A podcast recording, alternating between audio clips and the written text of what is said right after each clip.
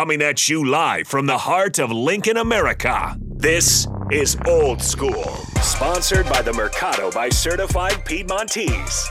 Broadcasting veteran Derek Pearson. When you find something that moves them, that makes them smile, celebrate it. That's your task, that's your superpower. Nebraska Football Hall of Famer Jay Foreman. Rifles a pass, it was tipped, it's picked off by Foreman. He's at the 15, 10, 5, he'll score! On 93.7 The Ticket and theticketfm.com. What up? What up? You got me? All right, it's still not on. What up? This is old school Jay Foreman, Austin. Uh, like we told you all week, we got a special guest in. We got Jason Peters sitting in. This is a special edition coming from uh, 1040 O Street.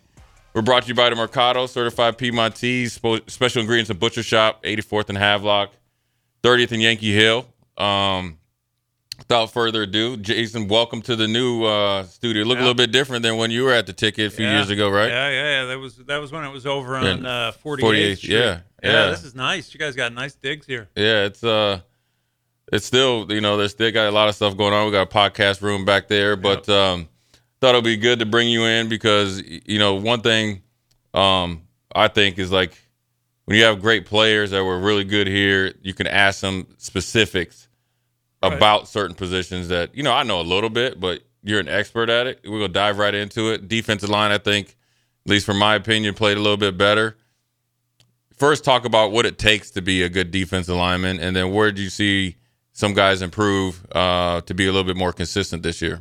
Yeah, I- I, think the thing that, that and we heard a lot about it from the moment that, that Coach Rhule got here was he was trying to make them tougher, right? Uh, toughness, toughness, toughness. About how he preached it all the time. We want to be a tough football team. I think when you talk about, especially on the line of scrimmage, whether it's offense or defense, you better have tough guys, right? Right. I mean, especially now in the Big Ten Conference, you know, there's still a lot of power football. Uh, you got to be able to stop the run, which Nebraska did a pretty good job of, you know, especially later on in the season.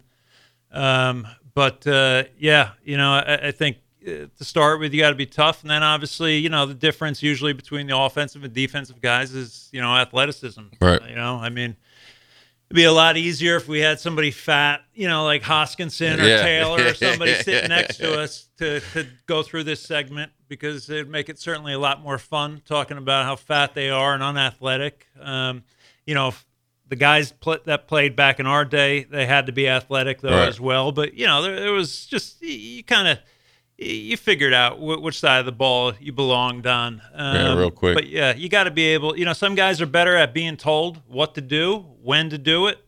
Um, defensive guys, they don't have that luxury, right? I mean, they got to kind of uh, they kind of anticipate snap count. You got to have great hands. You got to be able to to react to things. Um, you know, so yeah, um, you know, those are some staples, I think. But uh, you know, the, the the things that I always preach, and you know, when we were down there too, um, you know, to to be a de- great defensive lineman, you got to have great get off, you got to have great hands, and you got to have great second step. Right. You know, because that second step, that's the one that's changing direction, right? Right. So.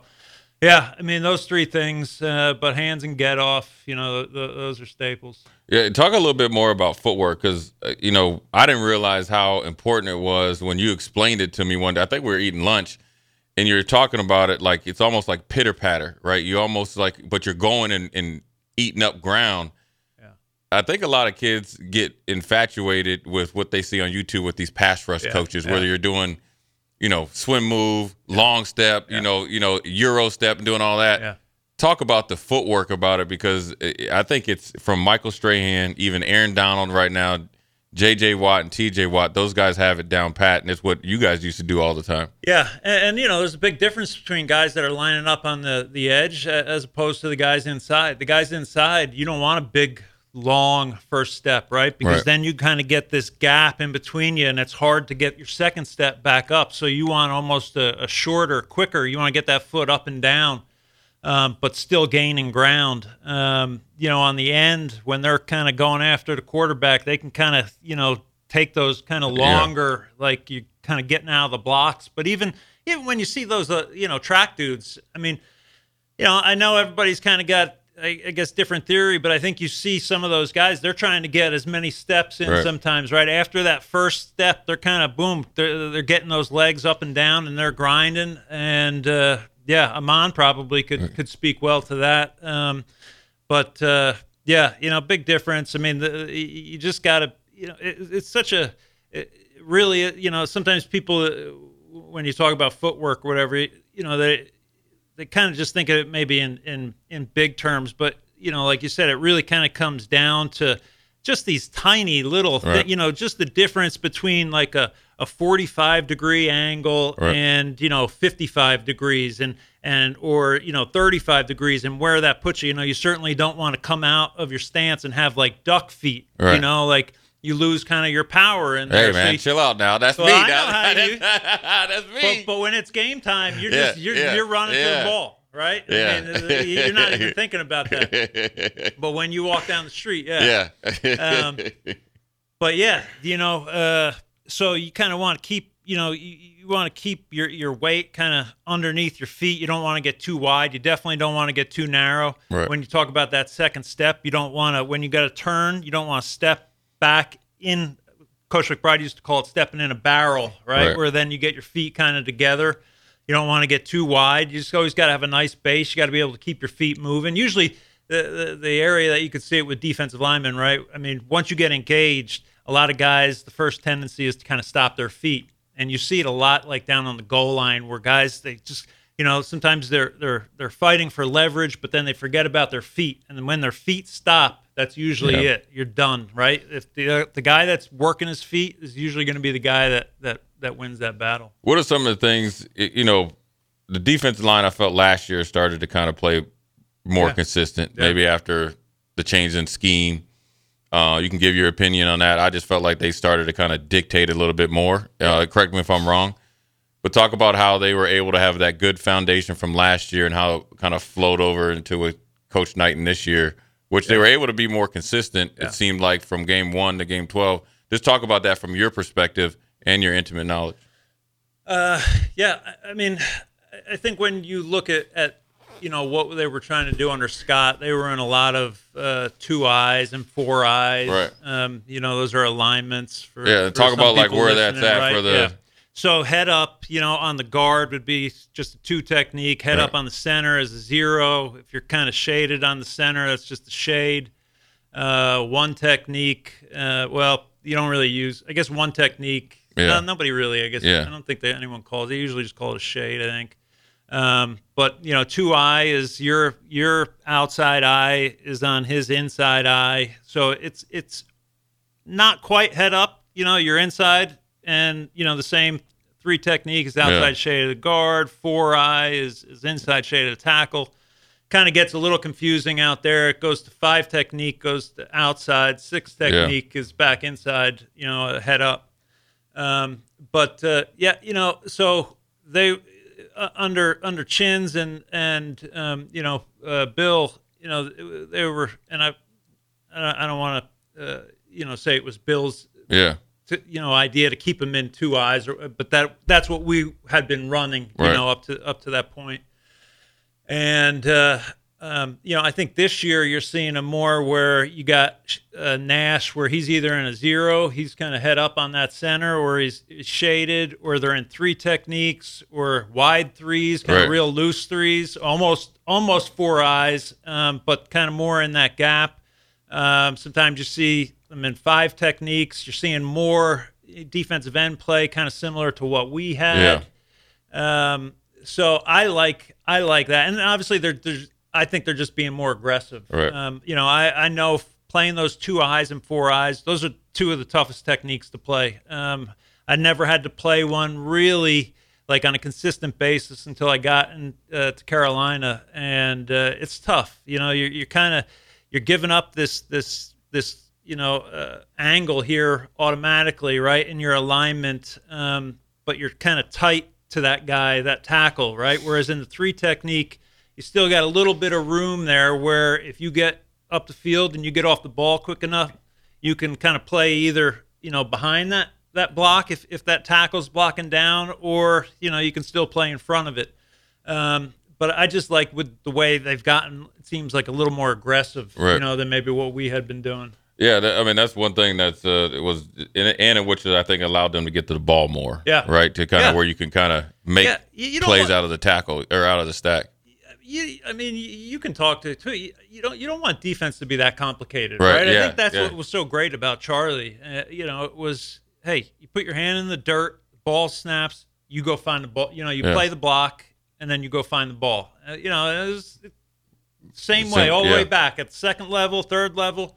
You know, obviously everybody's got their their their rules and, and stuff they have to do. Um, you know, on any particular play, but um, yeah, you know, you just want to be aggressive. I mean, Charlie always used to say playing defense was 80% emotion, 20% technique, Right. right? I mean, don't overthink it. I, I, I think sometimes, um, I think we can bog them, you know, Down with too much. bog them Yeah. down with too much. And, and I think, you know, may have kind of creeped in, you know, I think a little bit, especially when you don't get off to a good start, right? Because then everyone starts to panic, right? Right. And it's like, well, maybe we're not doing enough. We got to do more. Let's do more, more, more. And more is not always the answer. I mean, Charlie, he wanted us to watch some film, but he did not want us going home watching like six hours of film, Right. right? He did not he- like if if especially up front, if you can play with good technique, I don't. I mean, when I say technique, I mean hands and feet and you know leverage and all that stuff that I was talking about. You you should be able to play anything for the most part. You know, some Yeah. some some techniques are harder than others, but I think you should be able to play most techniques. And the name of the game playing defensive line is kick the you know what out of the guy in front of you and go Right. find the ball. How, uh, how uh, before we go, go to break here, at what point in your career? Because I was we were talking about earlier in the week where some people can turn the page too quick on a, you know, a, a recruit or a Yeah. player because you can uh, tell the way I looked as a, when I came in there as a freshman, they probably like get him up out of there.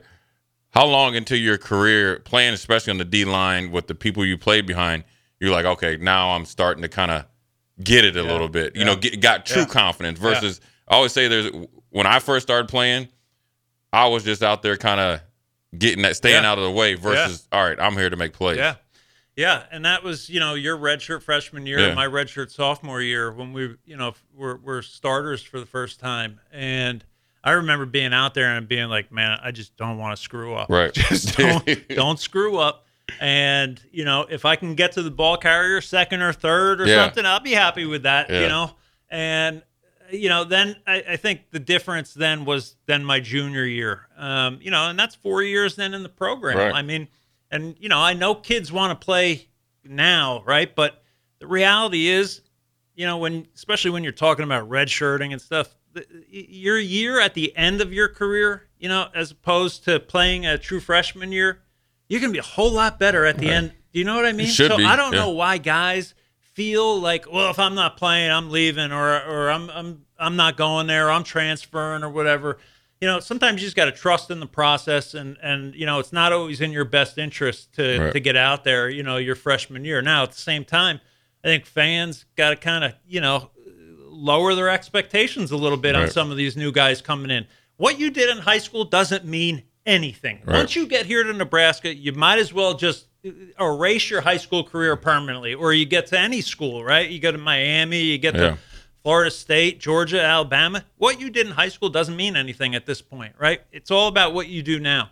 So if you're not ready to go, then just you know what, take the Figure it red shirt year, take some time. Mature. I mean, you remember what it was, and I was fortunate. I had my brother here my first year. You know, Yeah. for so so my adjustment was a little bit easier than some other guys who came here didn't know anybody. Right. Um, you know, so uh, I, I- think sometimes they're they're they're in a little bit of a rush. I think the fans, you know, they want them to to perform right away. Sometimes, you know, most of the time they're not ready. Um, you know, but oh, at, on the the flip side, you know, they also can't, you know, rip these kids to shreds when they go out there. You know, as a true freshman, Freshman, if they yeah. get thrown out there and they don't succeed, Right. doesn't mean the guy's going to be a, a, a- bum or whatever. Right. You know, he still may end up being a great player for you.